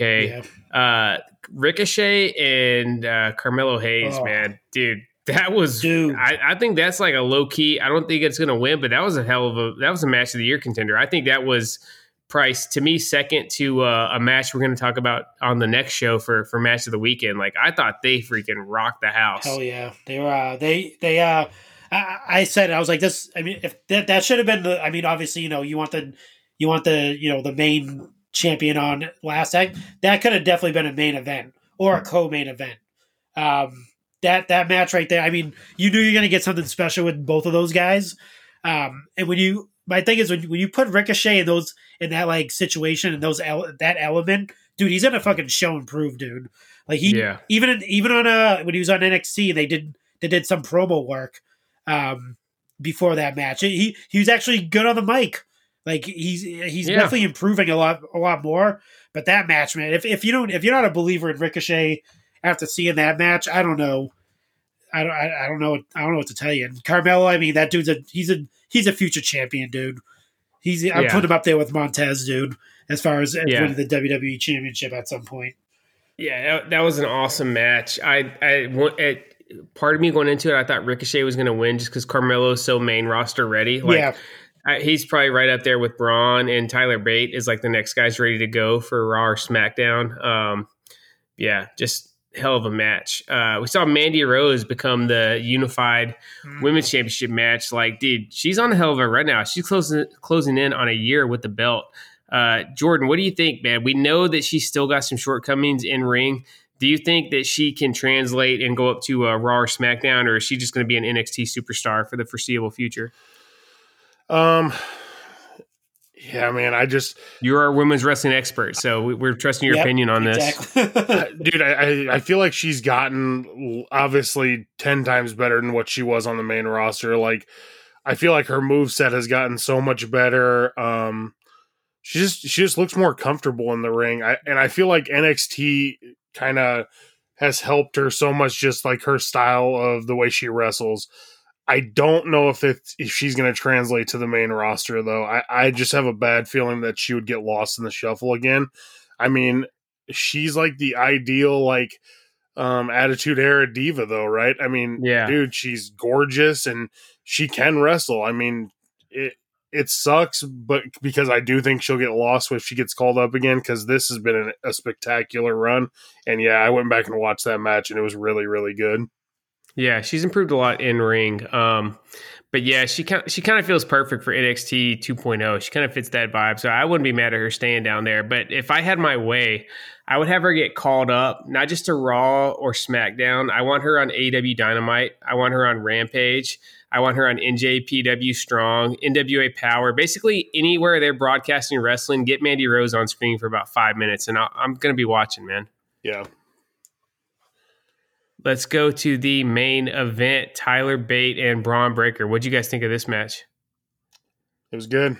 It's hard hitting. Dude, Tyler Bate can wrestle anybody. I'm convinced. I they can put him in there with a board and I'm going to somehow be entertained. like, dude, Tyler Bate's awesome. I I really really hope that that dude gets called up to the main roster eventually cuz I do feel like he can do some stuff. I don't feel like he's going to be like a main champion, but intercontinental and US title runs are definitely they seem like that would be in his future cuz that dude's awesome. I think he could be a dude. I agree, and I'd double down. I think he could be a, a world champ, dude. I, I thought that he was. I was expecting him to win just because Bron seemed so main roster ready. I think he was getting called up, but since Yeah. he lost, dude, put him on Raw or SmackDown this week, man. I love Tyler Bate. I've been a fan of his since 2017 when he emerged as the first uh, the first NXT UK champ. Dude can go. I, I you know me and Sheena talk about it all the time. I'm like, I don't know how he hasn't gotten called up already. He can go on. He's good on the mic. He's amazing in ring, and he's just got that natural charisma. I feel like people will root for him. Uh, you know, even it's always a little bit of an uphill battle battle for a foreigner. yeah. Um, but I feel like people will get behind him as a as a babyface on the main roster easy. I totally agree with that. Definitely, and uh, I, th- I mean, uh, we you can't overlook Bron Breakker either. That dude's definitely like he's grown um, ever since he's he's taken that title, dude. Like his his in ring work's definitely got a lot better. He definitely looks a lot more solid too in ring. I mean, Can- he, that that can't get overlooked as well. I want to say one thing about Bron, and I, I kind of have started to notice it lately, and I might be completely off on this. I feel like he needs to stay in NXT a little bit longer mm-hmm. because if you notice the matches that I don't want to say he struggles, but he doesn't look as good as against the bigger guys. He wrestles really well against those like average size guys. You know, I mean, I'm not saying like he Right. can only wrestle well against small guys, but I feel like he's still pretty green. So like, there's Yeah. still a lot of things he needs to work on. So I feel like him staying in NXT is the right move for now Oh yeah, um, because I don't know, man. I just I don't think that him and um, just the bigger guys is gonna is gonna hit the same on the main roster. Like, I mean, a little spoiler alert, but Braun came back tonight, and I, dude, I can't imagine Strowman and Bron Breakker wrestling right now. no, Like, God, I oh, just, God, no. dude, I feel like Bron Breakker would just get destroyed.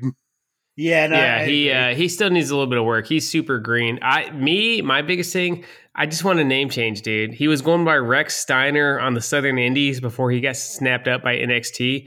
I feel like Rex Steiner hit so much harder than Bron Breakker, man. I feel like that's like just a really great ring name, and, it, and you know it calls back to uh, his heritage with his uh, his dad and his uncle. Yeah. yeah, and it ain't like they don't own those naming rights. Like, dude, Jesus, just give the people what they want. Like, he he can be a Steiner. He doesn't have to be. I mean, they don't have to name him Rick Steiner Jr. Like, dude, just him Yeah, being Rick Steiner is fine. they brought Rick Steiner on screen, so they've established that he's a Steiner. They allude to you know his his music is like an homage to Scott Steiner's interest music. Yep. Like, dude, I just feel like Rex Steiner is an awesome ring name as opposed to Bron Breakker, which sounds like a a fucking Marvel character. Or a fucking Game of Thrones character. yeah. And Rune Braun breaker. Breaker of Chains. All right. It feels like it's about a week and a half ago at this point, but let's go all the way back to Saturday with Clash at the Castle. First off, hats off to uh, Cardiff. Dude, they packed the house. Yeah. The arena looked great. I, I don't think they had half of it tarped off like at SummerSlam. I think that was a uh, a full sellout. What'd you think, Jordan? Yeah, it was definitely a full sellout. Crowd looked great. They can't they can't uh, wait as long next time to go back to the UK for a for a pay per view because man they, they put it down, dude, and, and UK fans get into their wrestling. So I, I hope they do it again. Yeah, I've been watching that on uh the so I still prefer the old WWE network, but one cool thing about Peacock, they put those like curated um, collections on there, and I've been kind of binging the Across the Pond. So I've watched like Rebellion 2002. Yeah. Well, Me yeah. and Sheena watched Insurrextion 2001. Like, yeah, dude, those UK pay per views, like, they're always kind of like glorified house shows, but it's so much fun because the crowd is is just super hype. And and I agree, I'm, I'm down for once a year, dude. If we're giving the freaking Saudis a show once a year, we can go to the UK once a year, right? Hey, do you guys think so? Since you brought up the Saudi thing, do you guys think now that Vince is no longer in charge, those start to fade away a little bit? Uh, yeah, I'll say money talks, so. bullshit walks, man. I think Mhm. they're still going to Saudi, dude. But do you Think think they're so? going to do two a year? I don't think No, so. I think it's gonna be once a year, dude. Okay. Once a year, get that money, uh, and, and just keep it moving. And I think it'll be less of a focus on it. I think they'll still probably be they'll still probably be presented as like a big deal, but I think once it get, comes to it, it'll be like a glorified house show. You know, yeah, because I just uh, they it's just a bad look doing business with the Saudis. yeah they have one this year, right? It's after is it after Survivor Series? Yeah, is they're it- doing Crown Jewel again, right? Yeah, I think in Yeah, it should be right? it should be before Survivor Series. We should have Extreme Rules, then the Saudi show, and then Okay. Survivor Yeah, I I think they have to finish out that contract that they had, or I think this might be the last show for the year. this right? is the last. This is the last show. Is is the one- the contract has not been re-signed yet? That's why yeah, I said. so I don't think ah, it might not happen then if they haven't. It, you got to remember, man, they're a publicly traded company, dudes. If they weren't publicly traded, yeah, I think they'd probably pass because it's bad optics, right? Just because Saudi, you know, without going too much into it, there's just a whole lot of negative stuff that comes into doing business with those guys. But at the end of the day, their number one responsibility is turning in a, a profit for their shareholders. And dude, the Saudi checks cash, man. Those those checks, those checks ain't bouncing, dude. Those checks are heavy. True. So we'll see. Uh, and yeah, I don't know. It'll be interesting to see what happens with it. I wouldn't be I wouldn't be shocked to see that uh, that arrangement continue though, because it has been pretty profitable for for WWE the past few years. Uh, Sheamus and Gunther went at it. Fucking rock, dude. First off, hats off to Gunther bringing back uh, Giovanni Vinci, the former Fabian Yeah. Aichner, for the uh, to to reform Imperium. I thought it was so cool having him and Sheamus just going eye to eye while all the goons are brawling around side by side. And then that match just fucking rocked. I, I think that was Sheamus's best match ever. Uh, Marco, what'd you think of this one? Oh man, that that that was that was in the lead for match of the week, match of the weekend for me anyway. Out of all out of all the shows that I that that were on during the weekend, um, I I think I said this on the Raw down too when we were kind of previewing. I was like, I was like, you're gonna you're gonna need Tylenol and probably ibuprofen after watching that match. Just watching it was you, you're gonna get the shit kicked out of you, and I, I was not I was not wrong. Like that, they literally did a number on like Sheamus's chest was off. Like it was it was gross. Um, it was. It was, it was almost like it was almost like Cody level swelling at one point. Like it, not as bad as Cody's, but it was pretty bad. But um, yeah, man, just just to get two brutes in there like that that can actually wrestle first and foremost, um, and at the same time beat the, they can go into the brawling thing too as well. Um, and I think we don't give. I was thinking about this too. We don't give Sheamus enough credit. Um, he's been really good for a long time. he's time. consistent, dude. Like he's he and, and another person too. Like obviously he wasn't on this pay per view, but but the Miz, he's kind of like the Miz in the sense where they're so consistent. Um, and you you just you kind of take them for granted after a while. You just expect them to do what they're gonna do, but like they've been shown improvement. Like the matches that the Miz has had on Monday Night Raw, not to like take this away from Sheamus, but he's been he's been killing it, dude. You would think him and AJ Styles would be a good matchup, and he, he they they fucking proved us wrong with that. Um, same thing with Sheamus. Like you can literally, he's one of those guys you can put him in the ring with anybody, and you're gonna get like you're gonna get a good match out of him. I mean, I don't think he's had a mm-hmm. like a like a bad bad match at all in my in my opinion anyway. And this just proves it. Jordan, where do you think Sheamus is going to fall out, like all time legacy wise, once he hangs up the boots? Um,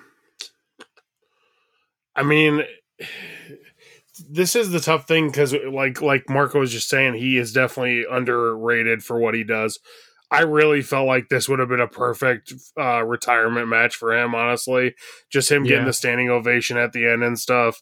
Um, he he's a great wrestler. I feel like he kind of suffers from the era he came up. You know, he had his peak in that like 2010 to 2012 era that I don't think he's really looked back on very fondly at all well, by wrestling fans. And the bigger, the biggest problem is like nobody really cared about him at that point either. Is the bigger problem. Um, we always we knew it was Triple H's guy, but I mean that's basically all we knew about him. I, I've liked Sheamus from the beginning. I thought he's um, his character has always been good. I, have enjoyed him. As far as bigger dudes go, um, I mean, for WWE, top 50 for bigger guys. Yeah, I could see that. He's like, he's in the, I don't know if he's like an all time great. He's like an all time good. Yeah, he's, I mean, he's probably 40 ish for, for bigger guys. Like, I mean, shit for Irish wrestlers, he's definitely in the top five. Yeah. I mean, if you look at his stats, he's great, dude. I you remember it was uh it was about a year, maybe a year and change. We had a big argument in the group chat about Sheamus or the British Bulldog, right? Like we had oh. there was one camp. you guys remember that epic yep. Pod Foundation debate, dude, where it was like because Sheamus has got the stats, right? He's a world champ multiple times. He's won Money in the Bank, won you know Intercontinental Championship, U.S. Championship. All or no, he's missed the Intercontinental, but he's won the U.S. Championship. Had a hell of a tag team run with Cesaro, but it's like, what moments do you think of with Sheamus? You know, and I, I that's why I said you know Bulldog. I'd still put Bulldog over Sheamus. Um, Dude, I don't know. Yeah, Sheamus is a weird one because his resume if you just look on paper, he's like an all time legend, but yeah, it hasn't ever really connected with the fans in that way until recently. He okay, so just because I was curious because we were looking at this, this dude was ranked number five on the PWI 500 in 2012. That's pretty freaking impressive for yeah. him. Yeah. Hell yeah! Like, dude, top five of the year. I mean, granted that that era is not going to be looked back on fondly, but damn, dude, that dude was top five. Yeah, he was one of the best five in the world at one point. Impressive. Yeah, he's he's sneaky, man, because he's hung around so long, and and like Marco said, he's just been so so consistent as is like an upper mid card slash like lower main event type guy. Um, but yeah, I was it was really great to see him get his moment, get that huge standing ovation after that just fucking banger of a match he had against Gunther. The, the only people in 2012 that were ranked above him was CM Punk, Bobby Roode, Cena, and Daniel Bryan. That's pretty fucking impressive. Yeah. Yeah, that's some good company to be in. Uh, did you guys notice when Dom turned heel when he, he kicked Edge in the nuts so hard that he lost his shoe? Did you guys see yeah, that? see that. I mean, his shoe literally disappeared into Edge's scrotum, dude. And Yeah. yeah, just fucking tossed it aside. and then he just took the other one off after. He just like took the other shoe off right Yeah. after he did it. Fuck. Does Fucking- i- i- is this doing anything for anyone? I, I just I Dom love Mysterio is just like create a wrestler number five. Mm. Yeah, he's. I like the idea of Rey Mysterio's son being a wrestler, but Dom's just not it, dude. I I still stand by my. Uh, yeah, I had I had this take a couple years ago on the podcast. At this point, you can go back and listen to it. I said that once the whole storyline with Seth and, and Buddy Murphy or whatever ran its course, he should have just went down to NXT and been Prince because you know Rey is is uh, Spanish for king. He just should have went down just been Prince Mysterio for a couple years Yeah. in NXT to hone his craft and then come back up. Um, yeah, I I I I'm, I hope I'm wrong because I never want to root for anybody to fail. But I feel like once this storyline runs its course, he's done, dude. I, I wouldn't I would not be shocked if a year from now Dom is not in WWE anymore because what's he really going to do? You know what I mean? Without Rey by his side. True. I, yeah, this the whole Judgment Day thing for me is just I, I don't know. I'm just kind of over it at this point. They keep losing, man. We saw him lose at SummerSlam. We saw him lose at Clash at the Castle, and it was a good. It was a fun moment. I like, you know, they were kind of like the laughing hyenas as Dom turned heel, all sitting there. But it's like, dude, you guys just lost to these fucking old dudes, man. Like y'all are supposed to be fucking killers, right? Um, so I don't know, man. I, I still like Judgment Day. I do like Finn, Damian Priest, and Rhea as a faction, but but they need to start getting some dubs, dude. Like they have been losing. I mean, Damian Priest lost his one on one match with Edge, dude. Like Edge is fucking old, man. Like you should be able to beat him, Damian Priest. Um, I feel like Finn is going backwards in this in this um in Judgment Day. I, I feel like he is not progressing at all. I feel like he's getting worse. Might just be Yeah. me. I just I don't know. Dude. no, I'm with you. I mean, Rhea's the star of Judgment Day. Rhea's the one that's jumping off the screen. Rhea's, I feel like Rhea's the one that's getting the biggest crowd reactions out of this group.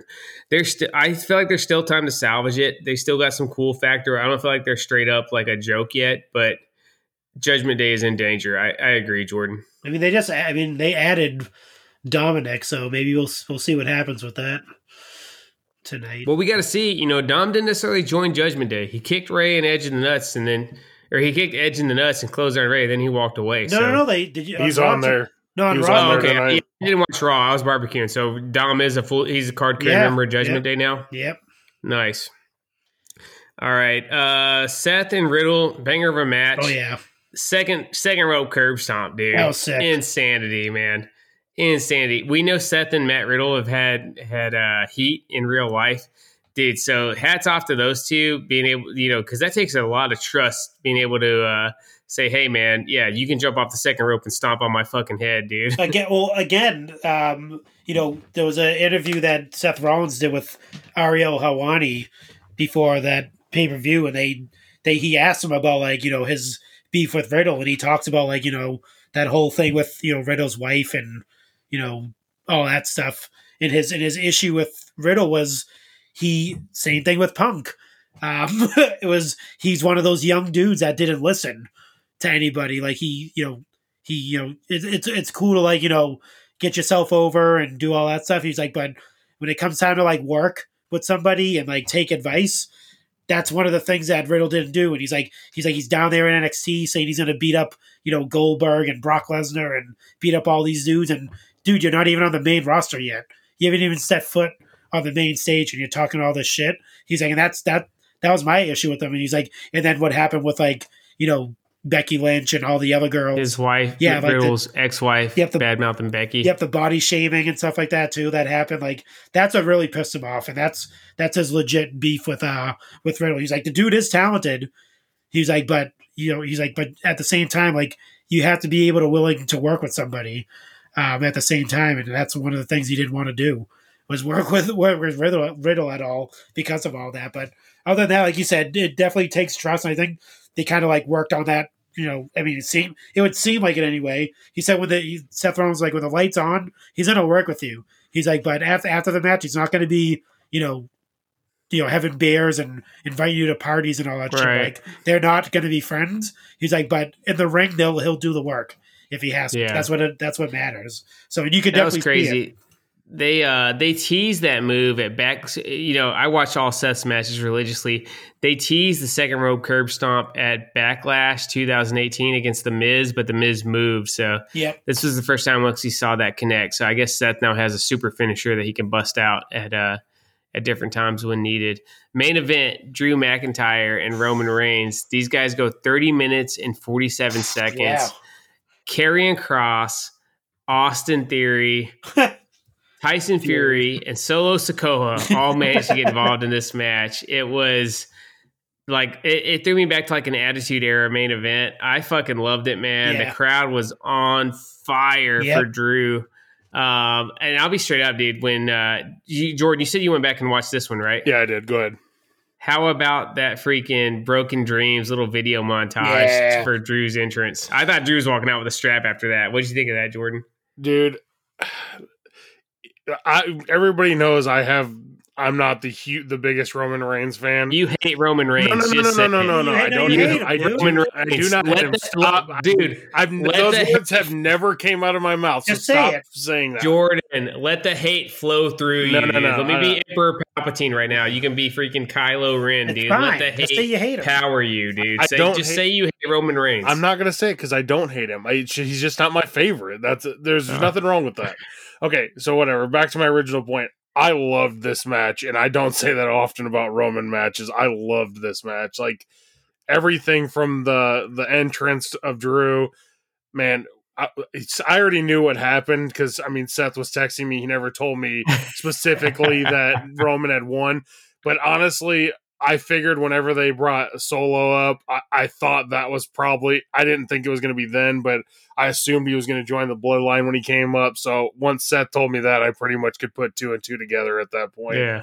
But yeah, man, absolutely incredible match. Um, dude, Drew and Roman have so much chemistry in the ring. Yes, dude. Oh my god, that dude. last false finish, man, when Drew uh, when Drew hit the claymore after he hit the spear, I, I was sitting on the back porch, dude, uh, watching, and I was like, "Fuck, Roman's losing the belt right here." So when Solo Sikoa put the ref out, like. I legitimately jumped out of my chair and was jumping up and down cheering because you know we love Roman over here, dude. I wanted Roman to keep the belt forever until Seth beats him for it. Uh, but but yeah, man, that was just I, I was captivated by that match, man. It was it was so awesome. Austin Theory coming out added a little something to it, right? Like you're like, oh shit, we're gonna see a cash in. It was just insanity in, in the best way, man. It was straight up sports entertainment. Uh, Marco, what'd you think, man? Did you think Drew was walking out with a strap? At, at, before, like maybe I want to say like a month ago, I thought it was it was going to happen because you know he's the one that was really like the catalyst for this pay per view to happen. Um, so he was like he was the one pushing it and selling it and all this stuff. So once it happened, I was like, oh, it's it's it's automatic. He's definitely going to win here. Like, why would they have him lose at um at, in, his in his home? But then I was like, you know what? They don't really they they're off and on with the home wins. Like sometimes they don't, you know, let the uh, hometown person win the match. Um, but then uh, something happened. I forget it was on one of the Smackdowns, and I was like, "Nah, he's not winning." I was like, "Roman Reigns is going to continue his dominance." I was like, "There's two no weeks way." ago, you and Sheena were hundred percent convinced that he that Yeah. Drew McIntyre was winning. Yeah, that's what I said. It was on. It was. I forget what happened. on Something happened on SmackDown, and and I was like, it just popped, and I was like, he's not winning. I was, There's no way he, he can win. My, I'm not sure if it's. A lot of people think he's going to keep it until like, you know, after this WrestleMania, well into the next WrestleMania. I don't. It I ain't going that long. I don't think it's going that long. What I'm thinking is, I mean, this would be pretty cool if they, you know, Los Angeles, obviously, you know, they're trying to get The Rock um, back. If you see that Triple H interview Mhm. um, that he did, you know, he's, you know, he threw his pitch out there. Um, he's willing to work the schedule, whatever The Rock's schedule is right now. He's willing to, uh, you know, make it happen. So if they do do if they do this, I think Roman Reigns main events both nights of Mania. So the first night he made events. That's what I'm pulling for. He made events against The Rock with the belts. He could still have the belts. It doesn't have to be a title match. Just basically like who's the real head of the table or you know pass the torch, whatever. He wins that. Then the next night he loses because because now you can go, oh, he just had a main event the night before. How is he going to manage to, you know, do another main event the next night against whoever competitor? Which I'm thinking is going to be fucking Cody, dude.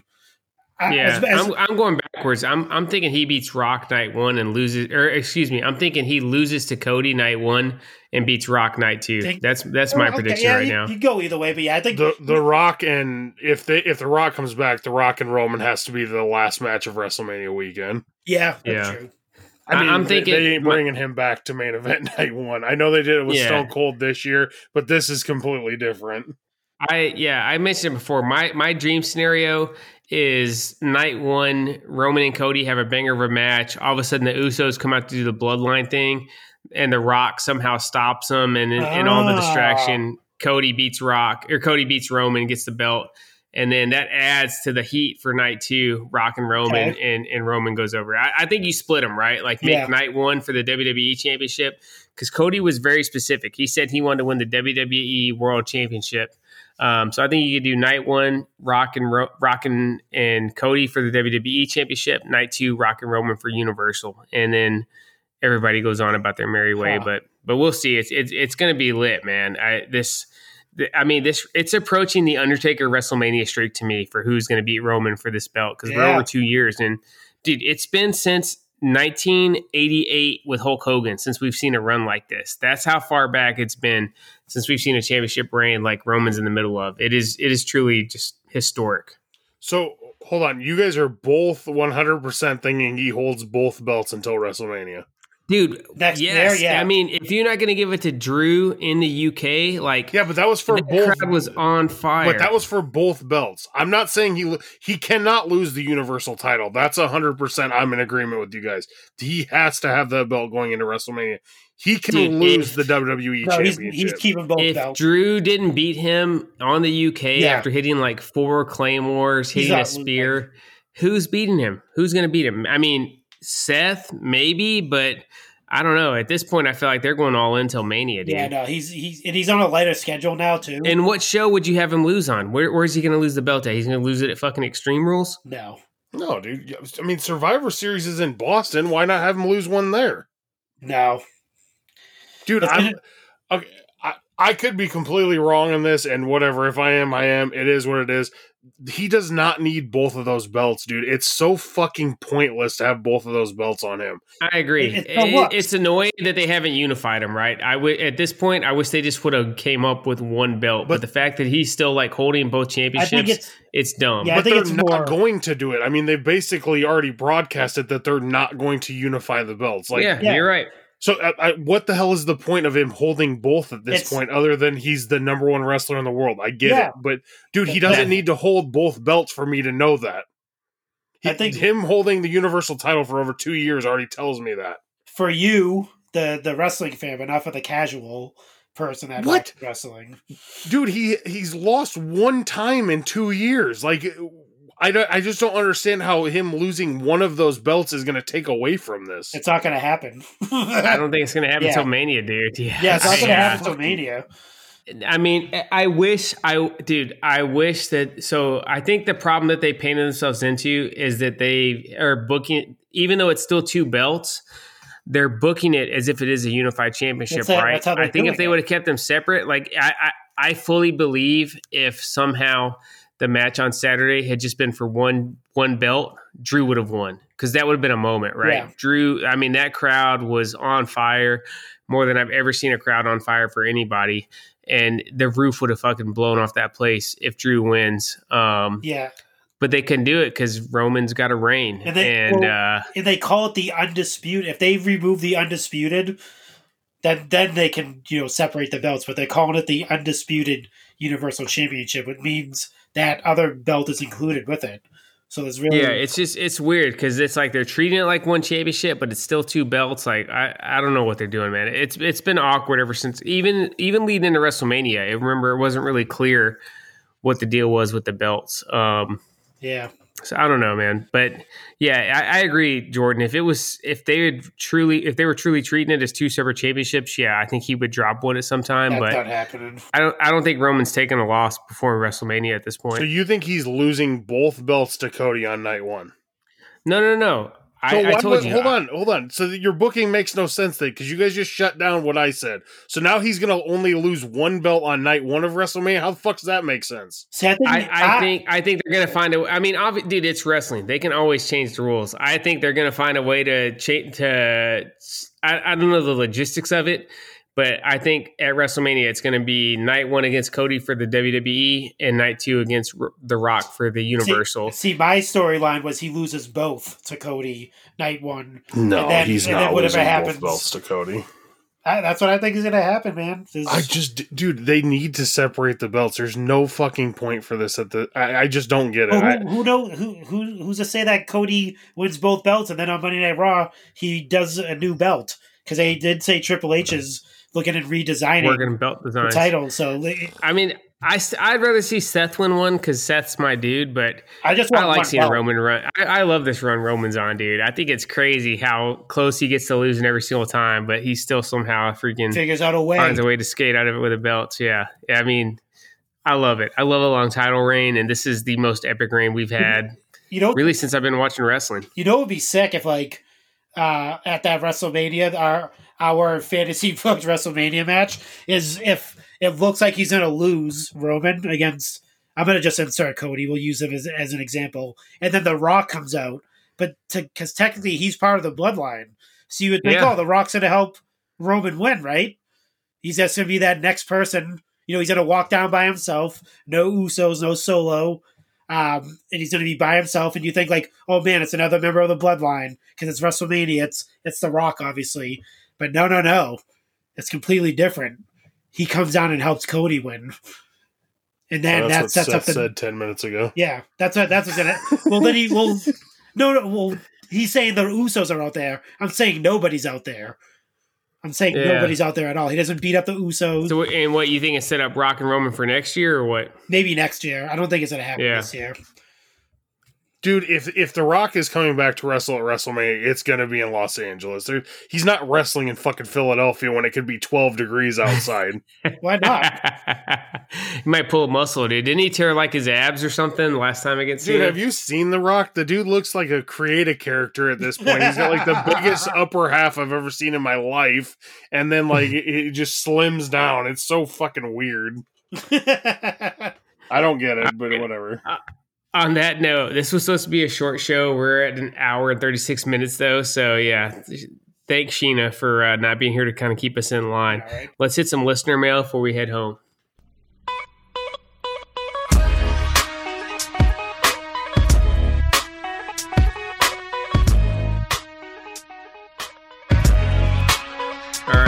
We kind of already answered this one on the air. Sam Bro asks, "What's your opinions on all this aired out drama from AEW? Is it good, bad, indifferent?" I think we went super deep on this one, but Sam, thank you for sending in the question. Uh, Robert Gino asks, "Hey peeps, is it too time consuming? Just skip it. Book your six figures plus a legend for WWE Elite." 101 so let's uh let's split it up everybody book two figures so jordan give your give your two first for elite 101 You guys do the figure thing. I can't even think about that right now. all right uh, marco you got anything for elite 101 Uh, let's see. We definitely need um, we definitely need some Judgment Day action in there. So ooh i like it. let's get some. Re- let's get Rhea because we, we don't want the whole crew. So let's get Rhea and we'll go Rhea and Damian, and uh, those are my two that we get for uh in the in the, in the Judgment Day gear. dude i'll double down on the judgment day dude. I want finn with his new like long pants man. Finn's Okay. got main event pants now with the black and purple. I love that i love that color combo. So we'll go uh we'll go judgment day. And then for elite 101 i feel like it's like a new era right? It's a new start. Let's go first time in the liner so give me like Bron Breakker Ooh. give me a uh, tyler bate because he's never had a mainline elite figure to, you know tyler bate with the new long hair Yep. and then uh let's see what do we want for number six maybe a uh, a uh, hmm. Rey Mysterio, another one. no no not another Rey Mysterio. I'm trying. I'm thinking NXT guys because I want first time in the Ooh. Car- Carmelo, maybe. Carmelo, yeah, that'd be a good one. Carmelo, we haven't had the North American title show up in the uh, in the elite line in a while either. Wow. So yeah, let me give me Carmelo with a uh, North American Championship. Good pick. All right, and then Johnny JB asks thoughts on the new House of Dragon show. So I'm out on basically anything Game of Thrones related. Uh, are either of you guys watching this? Oh yeah. Nope. Oh yeah. My thoughts, it's awesome. It's uh they're doing a great job tying everything together, so yeah, highly approve. All right, so it's got the uh, Chick Foley show stamp of approval. Sheena was hardcore on Game of Thrones. She has not watched House of Dragons yet, but that's probably just because we've been so busy with everything around here. And the last question, Chalkline Chad Roberts says, "Do you guys listen to the Kevin Nash podcast? Kliq This." Uh, yeah, I listen to it because I listen to pretty much any podcast that that fucking scam artist Conrad Thompson puts out. um, but I do like Kevin Nash a lot, and uh, and it's a pretty cool show, dude. Kevin Nash is just one of the most genuinely cool wrestlers of all time, and it definitely translates on the podcast. So I'm I'm a big fan of Kliq This. How about you guys? I'm I will I, I'm not supporting anything Conrad Thompson after Starcast, so nope, I don't listen to it. Oh man, I listened. I listened. To Kevin, I'm I'm a Kevin Nash mark, so definitely, and definitely Fuck listen yeah. to uh, the other uh, Road Dogg has a pretty good podcast too. Yeah, I like Road Dogg's too. Road Dogg oh, you is didn't know? good. But uh, yeah, Kevin Nash is awesome, dude. He his his storytelling is really really good. Yeah, the Bam. There's a, a story they told about Bam Bam um, when they got into with some uh, like Mexican drug cartel dudes. But uh, yeah, definitely search it on YouTube. You can find the clip of it. It's uh, it's it's crazy. All right, that's a wrap for this episode of Chick Foley Show, the Boys Night. Hope you guys enjoyed. Reminder: use code Chick Foley to save ten percent at Ringside Collectibles. Uh, Jordan, yeah, hopefully you're the only sober one, so leave us with some closing thoughts for this week. Hopefully we have 14 days left of CM Punk and AEW.